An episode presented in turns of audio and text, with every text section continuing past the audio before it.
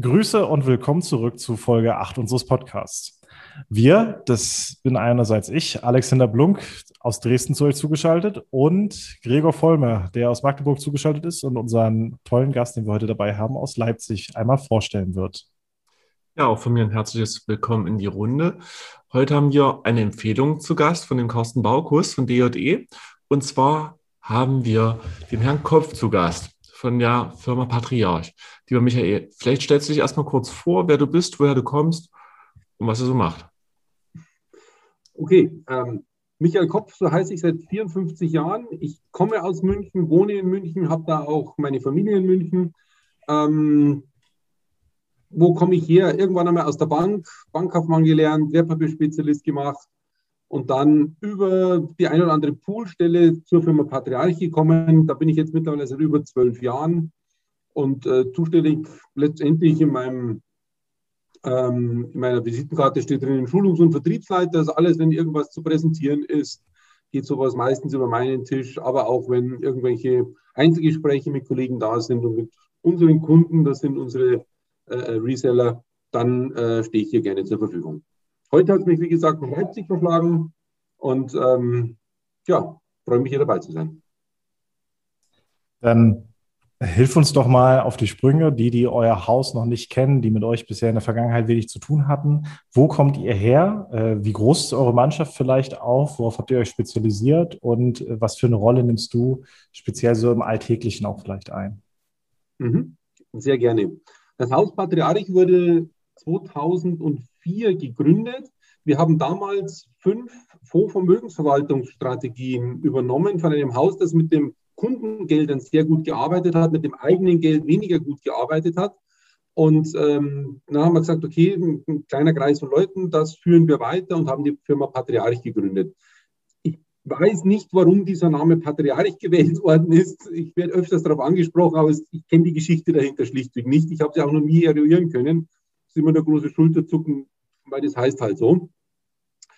Ähm, das war sozusagen die Geburtsstunde des, des Hauses Patriarch. Ähm, wir sind ähm, dem ganzen Geschäft im Wesentlichen bis heute treu geblieben. Wir haben diese Vermögensverwaltungen heute noch im, ähm, im Programm, haben uns in der Zwischenzeit auch ein bisschen erweitert, haben uns an den Markt auch mehr und mehr angepasst und mit dem Markt äh, weiterentwickelt. Äh, wir haben aus den Vermögensverwaltungen sozusagen parallel dann auch eine Dachfonds noch gemacht und haben jetzt in den letzten fünf, sechs Jahren auch mal so eine kleine Metamorphose für uns äh, vollbracht. Wir haben unser eigenes Geschäft, das mit unseren hauseigenen Produkten weitergeführt und parallel dazu eine zweite Schiene aufgebaut, die, äh, wo wir im Endeffekt Fremdmandate mit vertrieblich übernehmen, wo wir einfach sagen, klasse Produkt, da ist kein Vertrieb dafür da, das würden wir übernehmen und so sind wir momentan aufgestellt. Die Firma Patriarch besteht aus insgesamt fünf Personen, fünf Herren.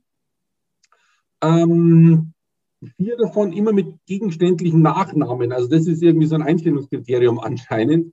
Ähm, der Geschäftsführer ist der Herr Fischer.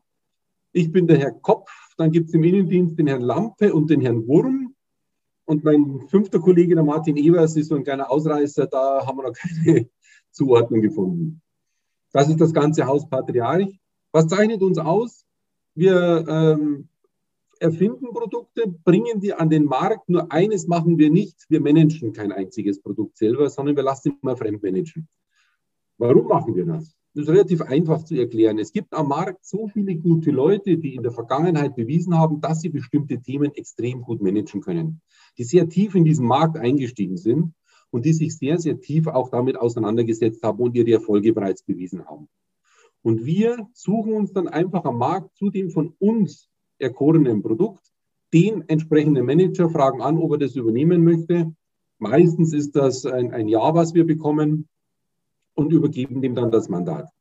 Das hat den Vorteil für den Kunden, für unseren Kunden, für den Kunden unserer Kollegen, dass wir letztendlich für den entsprechenden Markt auch immer den entsprechend bestmöglichen Vermögensverwalter, Manager an Bord haben.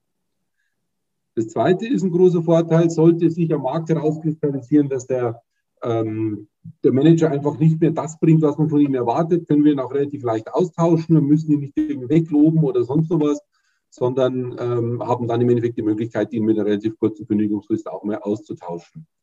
Das hat den letzten Vorteil, dass das Ganze relativ kostengünstig ist. Wir haben also kein großes Team, das wir noch zuzahlen müssen, für das wir äh, Gehalt zahlen müssen, irgendwelche sonstigen Sachen, sondern einfach von der Kostenseite her in den laufenden Kosten mitberechnet sind und ähm, damit im Endeffekt die Kostenstruktur aber auch sehr, sehr gering und klein gehalten werden kann, ohne dass wir da ganz eigene Abteilungen für Research und Management und sonst noch was ähm, aufbauen das holen wir uns, wie gesagt, von dem entsprechend besten Manager, den wir für das Thema des Fonds äh, äh, abgreifen können.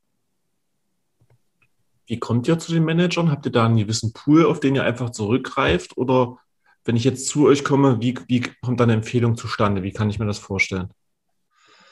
Das ist im Endeffekt ein, ein umgekehrter Prozess. Also wir schauen dann einfach mal am Markt, horchen uns einfach auch mal ein bisschen um, wen könnten wir dafür nehmen ähm, machen einfach mal so eine Marktanalyse, äh, Marktresearch. Wer hat sich mit diesem Thema schon mal auseinandergesetzt?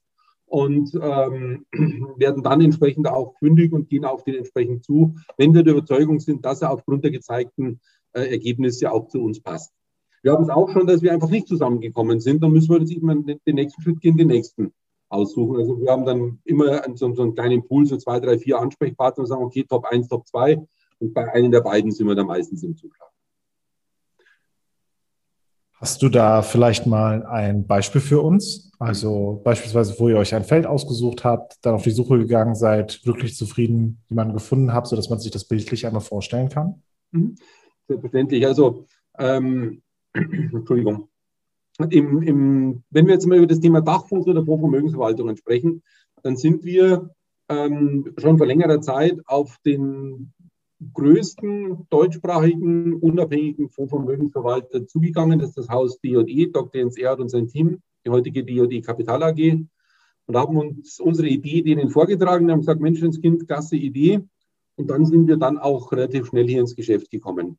Parallel dazu hatten wir dann irgendwann einmal die Idee, auch mal mit ETFs Vermögensverwaltung und einen Dachfonds aufzulegen. Da zum Beispiel DJE von vornherein gesagt, okay, das ist gar nicht mein Thema. Also ich bin eher derjenige, der gemanagte Fonds ähm, handelt und auch äh, berücksichtigt und mich da gut auskenne. Wir sind dann auf das äh, Haus äh, Greif Capital gekommen, wo wir den Markus Kaiser kennengelernt haben. Markus Kaiser war der äh, erste Manager eines Dachfonds, eines ETF-Dachfonds in Deutschland. Und das war 2007 und diese Erfahrung bringt er jetzt in unser Produkt ein. Und da sieht man ja auch schon mal im Endeffekt den höchstmöglich spezialisierten, langjährigst erfolgreichen Manager haben wir dann für dieses Produkt oder für dieses Produktspektrum einfach gewonnen. Und einmal halt über das Haus Greif Capital und einmal halt über das Haus D&E. Vielleicht für unsere Zuhörer erstmal zur Begriffsklärung. Was kann man denn unter Dachfonds verstehen? Man kennt ja so das Thema äh, Fonds, wo man unterschiedliche Wertpapiere äh, managen kann. Wenn man sich einen internationalen Aktienfonds kauft, dann weiß ich, dann sind im Endeffekt Weltfirmen in einem in dem drinnen und das wird ja von einem Manager gesteuert, ob die Firma jetzt halt gerade on vogue ist oder vielleicht weniger on vogue ist. Bei einem Dachfonds ist das ähnlich, nur dass wir nicht Einzelfirmen drin haben, sondern spezialisierte Fonds, die wir zu einem Basket zusammenfassen, die wir zu einem Korb zusammenfassen. Das heißt, wir haben also nicht mehr nur eine Einzelaktie, wie zum Beispiel, ich mache mal ein plakatives Beispiel, BMW, Mercedes und wie sie alle heißen, sondern wir haben im Endeffekt einen Fonds, der würde dann zum Beispiel Autoaktien weltweit heißen. Und dann ist dann immer die bestmögliche Outdoor-Aktie einfach mit drinnen oder auch mein Konglomerat, weil es gibt ja nicht nur die eine, sondern es gibt vielleicht auch mehrere, die ganz interessant sind und auch international natürlich gestreut sind. Und so kann man da sehr, sehr schön ein ausgewogenes, äh, ähm, eine ausgewogene Vermögenszusammenstellung in einem Fonds machen. Der Kunde selber sieht aber jetzt nicht diese oder sieht nur auf dem Factsheet, die Transparenz ist da, die einzelnen äh, allokierten oder investierten Investmentfonds hat aber nur ein Produkt sozusagen im Depot, was er dann im Endeffekt äh, beobachten kann, wie sich entsprechend entwickelt. Vielleicht ein ganz wichtiger Hinweis an der Stelle, alle Fonds, Dachfonds, aber auch klassische Fonds sind in Deutschland dem Investmentgesetz unterliegen. Das heißt, es ist also hier eine ganz eigene Investmentgesetzgebung da, die die Sicherheit und auch die Transparenz äh, der Produkte sicherstellt. Das ist nahezu einzigartig auf der Welt. Eine Danke hohe dir. Auszeichnung sogar. Das ist, glaube ich, also generell ist unser Markt da wirklich, wirklich sehr gut aufgestellt, glaube ich, was, was, was die, die Thematik angeht. Und eine Frage, die sich mir häufig stellt, wenn ich mir überlege, ich kann ja auch in einem Depot mehrere Fonds haben. Was für einen großen Vorteil bringt es den Menschen, den ihr, den ihr äh, den, bringt es den Menschen, den ihr betreut, beispielsweise einen Dachfonds zu haben, der in sich selbst in verschiedene Fonds investiert, anstatt ein Depot zu besitzen, wo man selber verschiedene Fonds, ETFs oder ähnliches anwählt. Wie, wie verfahrt ihr da? Ich habe die Frage nicht insgesamt verstanden. Kannst du vielleicht nochmal irgendwie mir kurz erklären? Entschuldige bitte. Also, na, na, klar, also Dach, wenn ich in einem Dachfonds zehn verschiedene Fonds drin habe, ja. dann hätte ich ja auch die Möglichkeit, in einem Depot diese zehn Fonds nebeneinander zu legen okay. und würde mir quasi meinen Dachfonds selbst bauen anhand meines Depots. Ja. Ähm, wie seid ihr da auf die Lösung mit den Dachfonds gekommen? Das ist relativ einfach. Wir wollten dem Kunden die Arbeit abnehmen, sich immer die bestmöglichen Fonds, die am Markt da sind, ähm, selber zu suchen, selber zu handeln, den Zeitaufwand zu haben, zum richtigen Zeitpunkt zu handeln, sondern hier ganz einfach jemanden im Hintergrund haben, eben einen sehr erfahrenen Manager, wie ich gerade ausgeführt habe, um das dann sozusagen in einer, in einer Zusammenstellung zu haben, die dann aber auch immer wieder aktualisiert wird, weil es gibt ja immer ganz neue Themen, ganz neue Strömungen. Ähm, ist es besser, Digitalisierung momentan in den Vordergrund zu stellen oder mache ich doch lieber die amerikanischen äh, Autowerte oder was auch immer? Also wie gesagt, da kann man immer ganz viele Sachen machen. Und ähm, ich glaube, selber kann man das sehr, sehr gut durchaus machen mit den heutigen Medien, aber man ist natürlich dann auch immer selber daran gebunden, zu handeln, zu, zu agieren. Und das ist halt beim, ähm, beim Dachfonds anders. Und ähm, ein weiterer Vorteil ist, ein Dachfonds nutzt ja meistens sehr spezialisierte institutionelle Tranchen von einzelnen Fonds, an die ein Privatkunde zum Teil gar nicht rankommt, weil sehr hohe Einstiegshürden dabei sind, also hohe Einstiegskapitalhürden drin sind sodass man also wirklich dann vom bestmöglichsten Produkt, das für so eine Zusammenstellung ähm, profitiert, insgesamt. Also es ist ein Zeitfaktor und auch ein, ein, Entschuldigung, ein Zeitfaktor, aber auch ein monetärer Faktor, der hier ganz klar dafür spricht, im Dachfonds sozusagen das Ganze abzudecken. Ja, vielleicht für die Zuhörer, die noch nicht so tief drin sind, die institutionellen Tranchen haben meistens deutlich weniger Kosten weil da schlankere Kostenstrukturen aufgrund der hohen Kapitaleinsätze einfach vorhanden sind. So kommt dann diese Kostenreduktion einfach auch zustande. Wichtige Ergänzung, danke. Okay, sehr schön. Ja, dann haben wir die Dachfonds. Jetzt haben wir auch noch die Vermögensverwaltung. Ja. Was unterscheidet jetzt die Vermögensverwaltung zu einem Dachfonds? Ich hätte beinahe gesagt, vieles und auch gleichzeitig wieder wenig. Ähm, man kann im Endeffekt in einem Dachfonds und einer Fondsvermögensverwaltung parallel die gleichen Produkte drin haben. Also könnte theoretisch passieren, dass du eine Vermögenshaltung hast und ein Dachfonds, da ist genau das Gleiche drinnen. Ein Fonds ähm, gibt den großen Vorteil, dass ich ihn letztendlich bei jeder Bank lagern kann. Ich kann ihn also relativ frei wählen, wo ich das Ganze mache. Ich kann meinem Berater folgen und sagen, ich kaufe was bei der Bank. Ich kann es aber auch theoretisch bei jeder anderen Bank machen. Ich bin da relativ frei.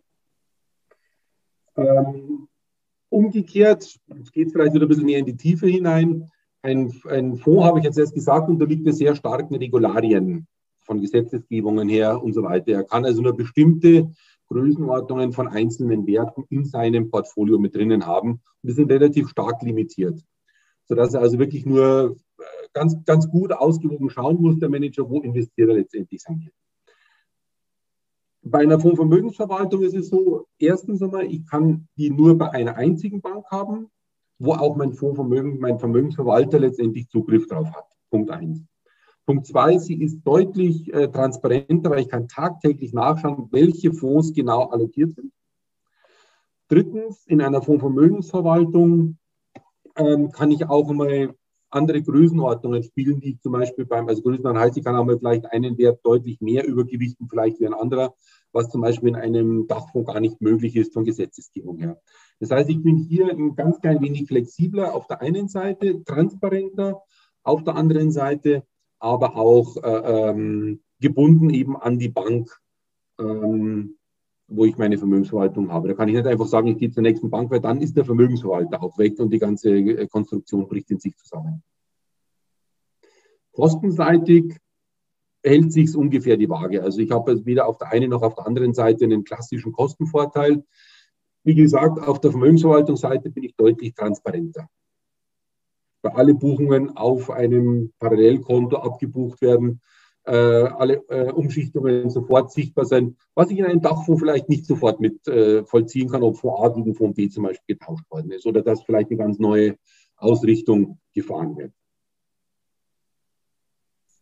Das, das wird ja in eurem Portfolio auch nochmal flankiert. Also auch auf eurer Website führt ihr ja noch weitere einzelne Fonds. Wie, wie reihen sich die in euer Portfolio ein? Also zum Beispiel die, die von Gamax oder ich hoffe, ich habe den Namen richtig ausgesprochen, oder von Multi-Action ähm, oder äh, der IM Digital Leaders, den ihr relativ frisch habt, also der ja auch generell sehr frisch auch als, als Fonds überhaupt erst unterwegs ist.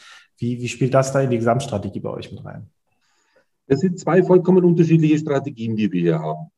Ähm, das eine sind sozusagen unsere hauseigenen Produkte, da steht auch der Name Patriarch drauf. Die, die, die, die begleiten uns, wie gesagt, seit Beginn an, an Beginn der Patriarch. Ähm, aber es sind zum Beispiel auch Themen wie zum Beispiel, du hast jetzt gerade den Digital Leaders Fund angesprochen oder den Emergent Market Digital Leaders Fund angesprochen oder die Gamma-Fonds oder ähnliche ähm, die gehen nochmal in eine ganz eigene Richtung. Die haben nochmal eine ganz eigene Chance, ein ganz eigenes Flair, die wir in unseren Produkten noch gar nicht haben. Die Patriarch-Produkte zeichnen sich durch eine sehr breite, weltweite, ich sage jetzt einmal positiv gemeint, allgemeine Ausrichtung aus. Also wir sind ja sehr breit, wir sind in allen Bereichen mit dabei, gewichten keinen inklusiver, sodass wir den Mainstream sozusagen mitnehmen. Aber ich habe zum Beispiel ganz klar, und das zeichnet zum Beispiel den Digital Leaders Fund auch oder auch den kleinen Bruder sozusagen, den Emerging Markets Digital Leaders aus, um den einmal als Beispiel zu nehmen, der, wie der Name schon sagt, sich sehr, sehr stark auf die Digitalisierung ausrichtet. Und ähm, das Management des Digital Leaders Fund hat sich entschieden, auf der einen Seite den Klassiker zu nehmen, einfach die großen Digitalisierungswerte zu nehmen, äh, ab einer Milliarde Euro äh, US-Dollar Marktkapitalisierung es sind ja dann diese berühmten Werte wie Microsoft oder ähnliches. Aber, und das ist vielleicht so ein ganz großer Vorteil vom Digital Leaders Fund, der nimmt nicht nur die technischen äh, äh, Firmen her, die zum Beispiel die Chips bauen oder die, die Cloud-Lösungen liefern, also die überhaupt Digitalisierung möglich machen, die Enablers, sondern er nimmt auch zum Beispiel mit dazu die Firmen wie Facebook, die ohne Digitalisierung gar keine, äh, äh gar keine Basis hätten oder gar kein Geschäftsmodell finden würden.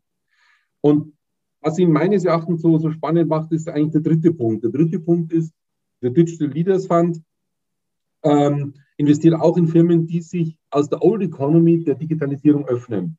Ein Beispiel ist zum, um ein Beispiel zu nennen, ist es zum Beispiel Walt Disney. Walt Disney ist eine Firma, die ist Anfang der 20er Jahre in Amerika gegründet worden, hat weltweit die größte Filmbibliothek, äh, auf die sie zurückgreifen können. Natürlich können die warten, bis irgendwann einmal wieder ein, ein Film ähm, im, im, Fernsehen gegen Gebühren gezahlt wird oder dass irgendjemand auf den Disney Channel kommt, wo sie ein bisschen Werbung vielleicht einnehmen können. Aber sie haben sich mit Disney Plus im ganz modernen Publikum geöffnet, im Streamingdienst. Du kannst um drei in der Früh irgendeinen Mickey Mouse Film anschauen.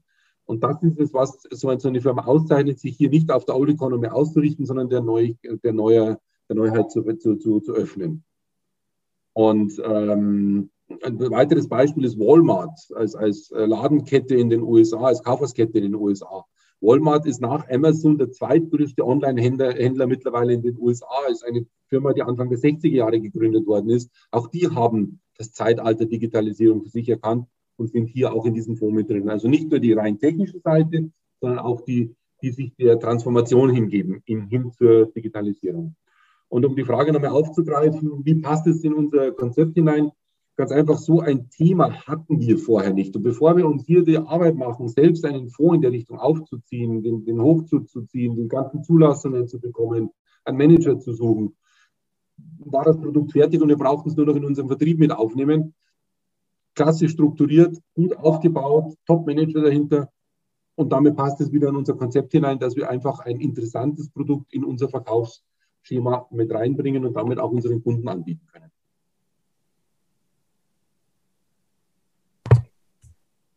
Ich fasse das mal kurz für mich zusammen. Also wenn ihr seht, dass ein Thema offen ist, das ihr noch nicht abgedeckt habt, sucht ihr euch Partner, mit denen ihr zusammenarbeitet, die dann dieses Thema spielen können, wie zum Beispiel der Digital Leaders Fund.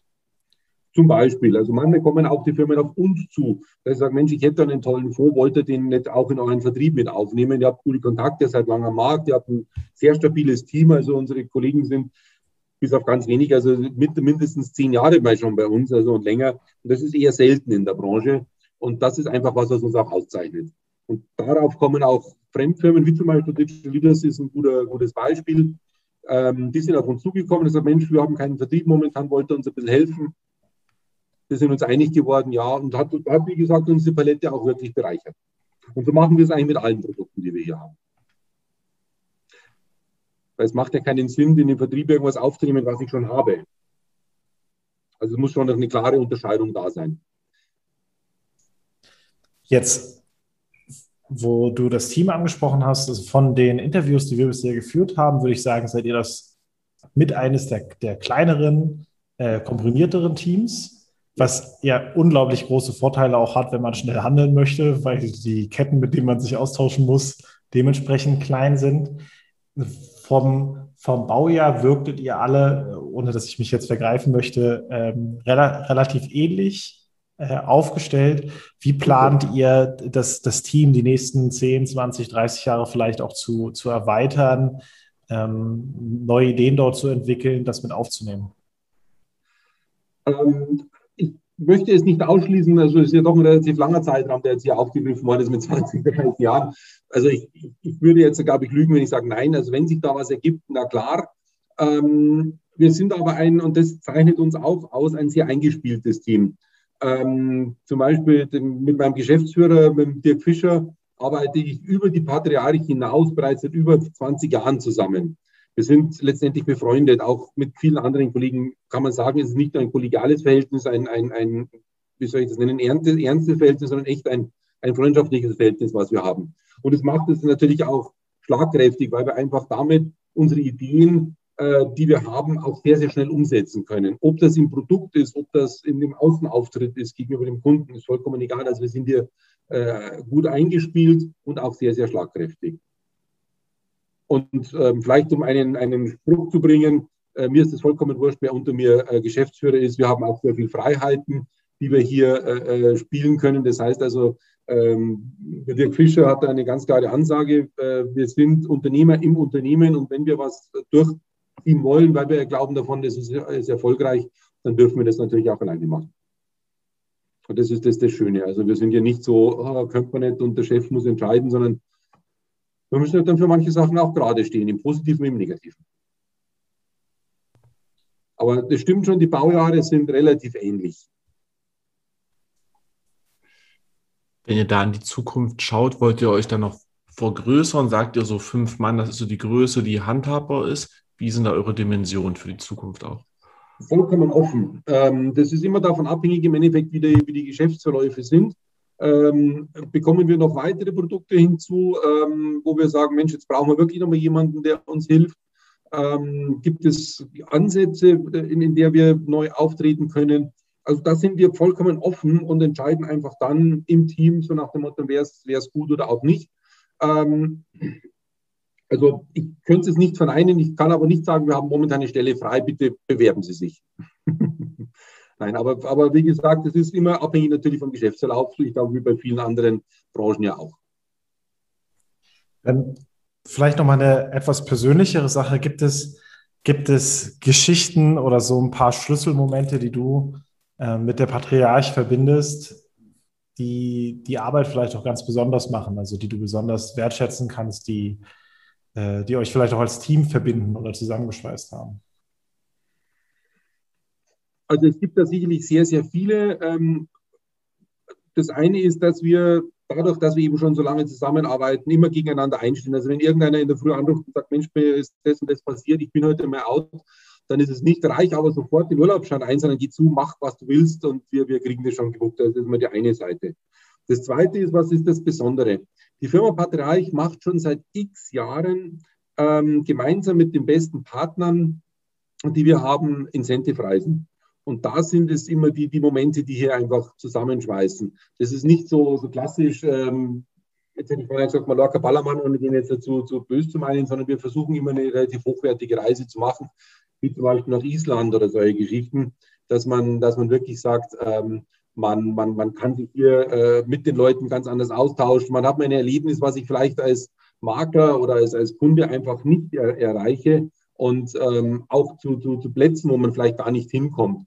Oder ähm, nach, nach Dublin, nach, keine Ahnung, wir sind in ganz Europa schon abgereist. Von Riga bis, bis Barcelona, von, von ähm, äh, Island bis, bis runter nach äh, äh, Ägypten war alles schon dabei. Aber das ist immer so, so eine schöne Mischung dann auch. Also wir haben dann auch, das machen wir auch nicht alleine, da holen wir uns dann auch Partnergesellschaften mit dazu, äh, mit denen wir zum Beispiel im Fondsbereich zusammenarbeiten, zum Beispiel in unseren Produkten allokiert sind, die wir dann einfach hier mit einbinden, dass auch die nochmal sagen, dass sie sagen, okay, schon mehr, das ist ein gutes Investment, weil sie auch bei Partnerreich mit dabei sind. Und, und das schafft natürlich Bindung im Markt und es schafft auch Bindung natürlich hin zu unseren, zu unseren Kollegen, die für uns äh, im Vertrieb tätig sind ähm, die lernst du auch plötzlich ganz anders kennen, von ganz anderen Seiten. Und ich muss sagen, also viele unserer Kollegen sind und, und, und Partner sind ja einfach ganz lange auch mit uns schon im, im Boot und, und sind ja auch ganz glücklich mit uns. Schön. Dann springen wir mal nochmal äh, mit eurer ganzen Erfahrung, die ihr habt, vielleicht in das aktuelle Marktgeschehen. Ja. Jetzt haben wir wieder eine sehr turbulente Zeit hinter uns. Im Sommer ist es ja gewohnheitsgemäß ein bisschen ruhiger wieder. Ja. Wie siehst du denn die aktuelle Situation? Auch mit den, du sagst, du bist schon etliche Jahre dabei, mit dem Corona-Geschehen letztes Jahr, jetzt mit den ganzen GameStop und Bitcoin-Rallies Anfang des Jahres und der ruhigeren Phase jetzt. Vielleicht so ein Jahresausblick mal von deiner Seite. Wie siehst du die aktuelle Situation? Haben wir noch heiße Märkte? Sind, ist es gerade eine gute Situation? Wie schätzt du das aktuell ein? Also wie schätze ich es aktuell ein, ist äh, relativ einfach zu sagen. Ich glaube, dass die Aktienrallye nach wie vor weitergeht. Ich glaube, dass wir, wenn wir jetzt mal so den DAX anschauen, der so ein bisschen auf so, eine, so einem ganz leicht steigenden Seitwärtstrend sich momentan bewegt, immer als Beispiel. Ich glaube, dass wir nach wie vor Potenzial haben. Ähm, hängt damit zusammen, dass die Zinsseite, ähm, was ja auch immer so diskutiert wird, die Zinsseite meines Erachtens niedrig bleiben wird. Ich gehöre zu der Fraktion, die sagen, äh, ich werde keine positiven oder keine nachhaltig positiven Zinsen mehr erleben. Ich werde meinem Sohn, der ist siebeneinhalb, irgendwann mal erzählen müssen, was eigentlich Zinsen sind, weil er selber auch nicht erlebt hat bis dato. Ähm, und ich glaube, die Situation wird sich einfach weiterhin so ziehen. Ähm, was nicht auszuschließen ist, dass wir von der Negativzinsseite mal wieder in eine Null- oder eine leichte Positivzinsseite kommen. Aber ich glaube, dass wir da keine großen Sprünge über die Nulllinie hier sehen. Ähm, Inflation war ja auch so ein Thema, was immer wieder diskutiert wird. Ich möchte da äh, daran erinnern, wir haben immer Angst vor dieser Inflation. Ähm, wenn man mal so ein paar Jahre zurückschaut, wir hatten auch schon Zeiten in Deutschland mit Inflationsraten von 3, 4 Prozent. Und die sind gar nicht so lange her. Das war so Anfang der 90er Jahre. Ähm, da, da hat jeder einfach damit mitgelebt. Es ist einfach mitgelaufen. Man hat sich im Endeffekt an die Sache angepasst. Die, die Gehälter haben sich angepasst, etc. pp. So, so eine leichte Inflation tut ja auch nicht weh, sage ich jetzt einmal, wenn wir nicht von irgendwelchen galoppierenden Inflationen sprechen. Ich glaube, dass wir durchaus ein bisschen Fahrt bekommen werden, aber alles noch in einem Rahmen, der in, in einem Großen und Ganzen überschaubar ist und uns im, im Ganzen auch nicht wehtut. Ähm, und ich spreche hier ganz bewusst auch nicht von der äh, öffentlich äh, bezeichneten Inflation, die wir mit einem Warenkorb haben. Also ich kaufe nicht jeden Monat einen Computer oder zwei oder vier, vier Fernseher oder irgendwie sowas, sondern wirklich von der Inflation, die wir wirklich auch spüren. Und wir dürfen eines nicht vergessen, ja, wenn ich heute so schaue, zum Essen gehen oder sowas, da ist schon äh, im Restaurant ein deutlicher Preisaufschlag dabei. Ähm, ohne, ohne das jetzt negativ zu werten, sondern es einfach nur mal als Beispiel zu nehmen. Dafür sind aber auch andere Sachen wieder günstiger geworden. Und ich glaube, wenn man dann so, so den echt erlebten Warenkorb nimmt, ja, es werden manche Sachen teurer, manche Sachen sind aber auch vom Preis her immer moderater von der Entwicklung her, sodass ich glaube, dass wir hier in der, in der Breite durchaus ähm, mit der Inflation, die wir heute haben, gut zu klarkommen. Ich glaube auch, Entschuldigung, nicht, dass es in irgendeiner Form eine Inflation gibt, die jetzt uns galoppierend davonläuft. Also Weltwirtschaftskrise 23, wie manche sagen, das werden wir aus heutiger Sicht meines Erachtens nicht mehr erleben. Dann noch eine Frage allgemein. Ähm, wie gehst du persönlich mit deinem Geld um? Du hast dein, du hast ja wahrscheinlich jetzt schon mehr als ein Jahrzehnt oder zwei Jahrzehnte in, in dieser Branche mindestens hinter dir und hast Zeiten miterlebt mit hohen Zinsen, mit niedrigen Zinsen, mit Krisen, ohne Krisen, mit ohne Inflation. Wie, wie machst du das für dich persönlich? Also ohne jetzt Werte nennen zu müssen. Äh, ich, ich, kann den Wert sogar nennen, also um, um Gottes Willen. Ähm, es ist ja immer so, der, der eigene Mitarbeiter ist immer so der schlechteste Berater letztendlich, weil er sich immer um seine Kunden kümmert und nicht um sich selber. Ähm, ich habe wirklich mein Geld in der Vermögensverwaltung des Hauses Patriarch investiert, ähm, speziell auch meine Altersversorgung und ähm, sogar eher ein eher konservativeres Produkt. Wir haben da eines, wo wir eine Kapitalsicherungsstrategie mit eingebaut haben. Also für den, für den Kunden, der sagt, ich will da wirklich nicht so diese großen Rückschläge haben. Und damit bin ich eigentlich auf die längere Sicht auch sehr, sehr glücklich. Ich habe einfach das gute Gefühl, wenn ich, so wie heute jetzt im Außendienst bin, ich muss mich nicht darum kümmern, das machen andere erfahrene Leute, zum Beispiel das Haus Dr. Jens Erhard, und ähm, da bin ich ganz, ganz, ganz froh und glücklich, mich nicht auch noch darum kümmern zu müssen.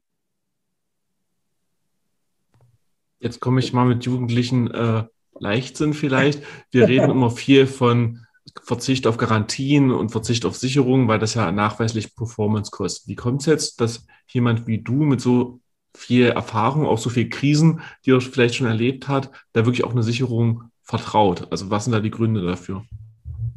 Relativ einfach. Also ja, äh, es gibt Sicherungsstrategien, die kosten Geld oder Performance. Ähm, und zwar nachhaltig. Ähm, wir haben hier ein Sicherungskonzept, das wir ähm, letztendlich auf die Indizes abstellen. Wir haben also nicht sofort irgendwelche äh, Umkosten damit, sondern wir haben einfach nur mal die laufenden Indizes, die wir miteinander vergleichen. Zum Beispiel den MSCI World mit seiner 200-Tage-Linie. Und immer wenn wir drüber sind, sind wir halt ganz normal am Markt, dann ist eine ganz wunderbar laufende Vermögensverwaltung. Und immer wenn da eine Krise angezeigt wird, dann steigen wir aus dem Markt aus. Und dann legen wir das Geld erst einmal äh, warm und trocken auf die Seite.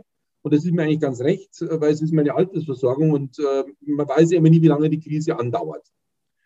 Wenn ich jetzt sage, okay, ich habe jetzt so wie die letzten Male einen kurzen Rückschlag und relativ schnell den Wiederanstieg oder sowas, ähm, dann muss ich warten, bis wieder das Einstiegssignal kommt, dann bin ich auch wieder am Markt mit dabei.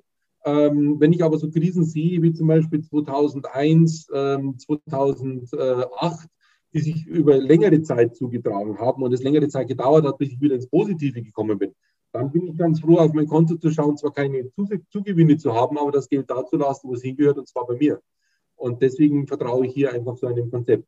Und die Kosten sind hier relativ gering. Die kosten 0, nix von, von den laufenden Kosten, weil wir, wie gesagt, ja keine, keine äh, Futures oder sonstigen Sachen einsetzen, sondern einfach nur eine Umbuchung aus den Fonds raus, rein in Geldmarktpapiere haben, temporär.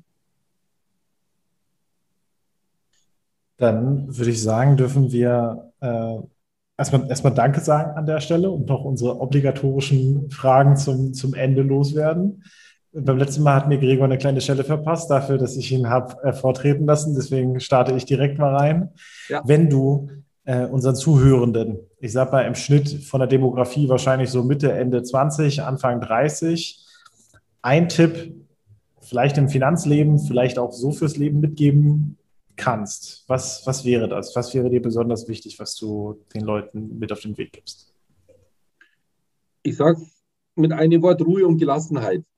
Ähm, auch für den Finanztipp, ähm, wenn ich mich heute entscheide, zum Beispiel einen Fonds zu kaufen, ähm, ob der Digital Leaders heißt, ob der Gamma heißt, wie auch immer, oder vielleicht auch Patriarch, ähm, einfach dem, dem Investment vertrauen und dem Zeit geben. Denn die Vergangenheit hat immer gezeigt, es dreht sich immer alles zum Positiven. Es gibt nichts, was irgendwie irgendwann einmal ganz unten geblieben ist. Und deswegen ähm, einfach die Ruhe und Gelassenheit haben und dem Ganzen Zeit geben. Zeit ist einer der wichtigsten Faktoren bei der Kapitalanlage. Und ähm, was gibt es für so, so einen schönen Spruch? Äh, wer Geld hat, kann spekulieren, wer kein Geld hat, muss spekulieren. Ähm, ich würde, wenn dann überhaupt, äh, mein Geld nicht nur zum Spekulieren nehmen, sondern wirklich einen großen Teil äh, längerfristig gut strukturiert anlegen, einen kleinen Teil kann man ja so zwecks dem Spaß auch ein bisschen äh, äh, mal, mal wie ein Lottospiel einsetzen, in welcher Form auch immer. Aber ich würde es nie immer ganz machen, weil da kann es auch mal passieren, wenn man richtig spekuliert, da kann auch mal was weg sein oder alles weg sein.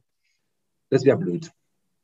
Also wie gesagt, also Ruhe und Gelassenheit für den Großteil des Kapitals, den kleinen Teil wirklich einmal ein bisschen mit Schwung arbeiten lassen. Und ganz bewusst, wenn ihr sagt, das ist eher so der, der mittlere äh, Anfangs mit 20er, genau das ist die Zielgruppe, die sowas bitte beachten sollte.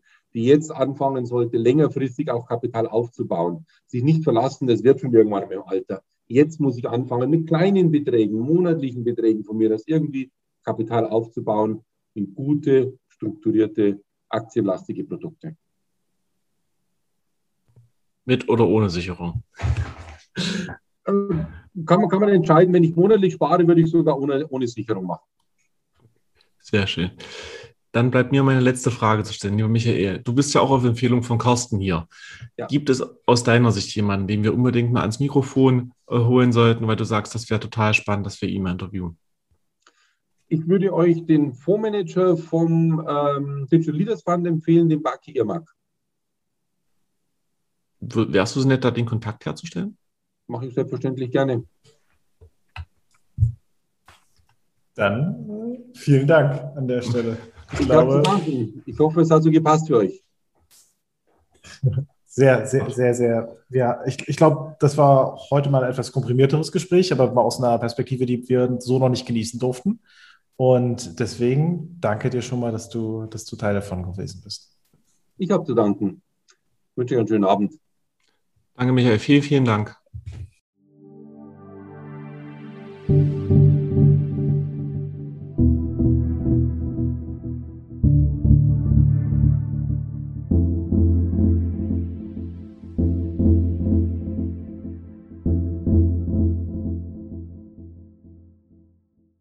Willkommen zum Ende dieser Folge. Wenn ihr möchtet, könnt ihr euch noch wie immer unseren Disclaimer anhören. Die Inhalte wurden mit größtmöglicher Sorgfalt und nach bestem Wissen und Gewissen erstellt. Für Aussagen, Meinungen der gezeigten Person wird keine Haftung übernommen. Eine Haftung oder Garantie für die Aktualität, Richtigkeit und Vollständigkeit der zur Verfügung gestellten Informationen kann ebenfalls nicht übernommen werden. Mit Anlagen in Investmentfonds und/oder fondgebundenen Sparplänen oder Versicherungen ist die Chance der Erzielung höherer Kapitalmarktrenditen ebenso verbunden wie das erhöhte Risiko des Verlustes eingezahlter Summen oder Beiträge. Die vollständigen Chancen und Risiken zu einzelnen Investmentfonds entnehmen Sie bitte stets den wesentlichen Anlegerinformationen vor Ihrer Anlageentscheidung. Diese erhalten Sie auf der Homepage des jeweiligen Produktanbieters. Einige Zahlenangaben beziehen sich auf die Vergangenheit. Eine frühere Wertentwicklung ist kein verlässlicher Indikator für künftige Ergebnisse. Die aufgeführten Angaben dienen lediglich zu Informationszwecken. Sie begründen weder ein Angebot noch eine Empfehlung zum Kauf oder Verkauf von Vermögensanlagen, zur Durchführung von Transaktionen oder zum Abschluss von anderen Rechtsgeschäften. Die Informationen stellen keine steuerliche Beratung dar und ersetzen ebenfalls keinesfalls die individuelle Beratung durch einen steuerlichen Berater. Jede Art der Vervielfältigung, Bearbeitung, Verbreitung, Einspeicherung der dargestellten Inhalte bedarf der vorherigen schriftlichen Zustimmung. Danke fürs Zuhören.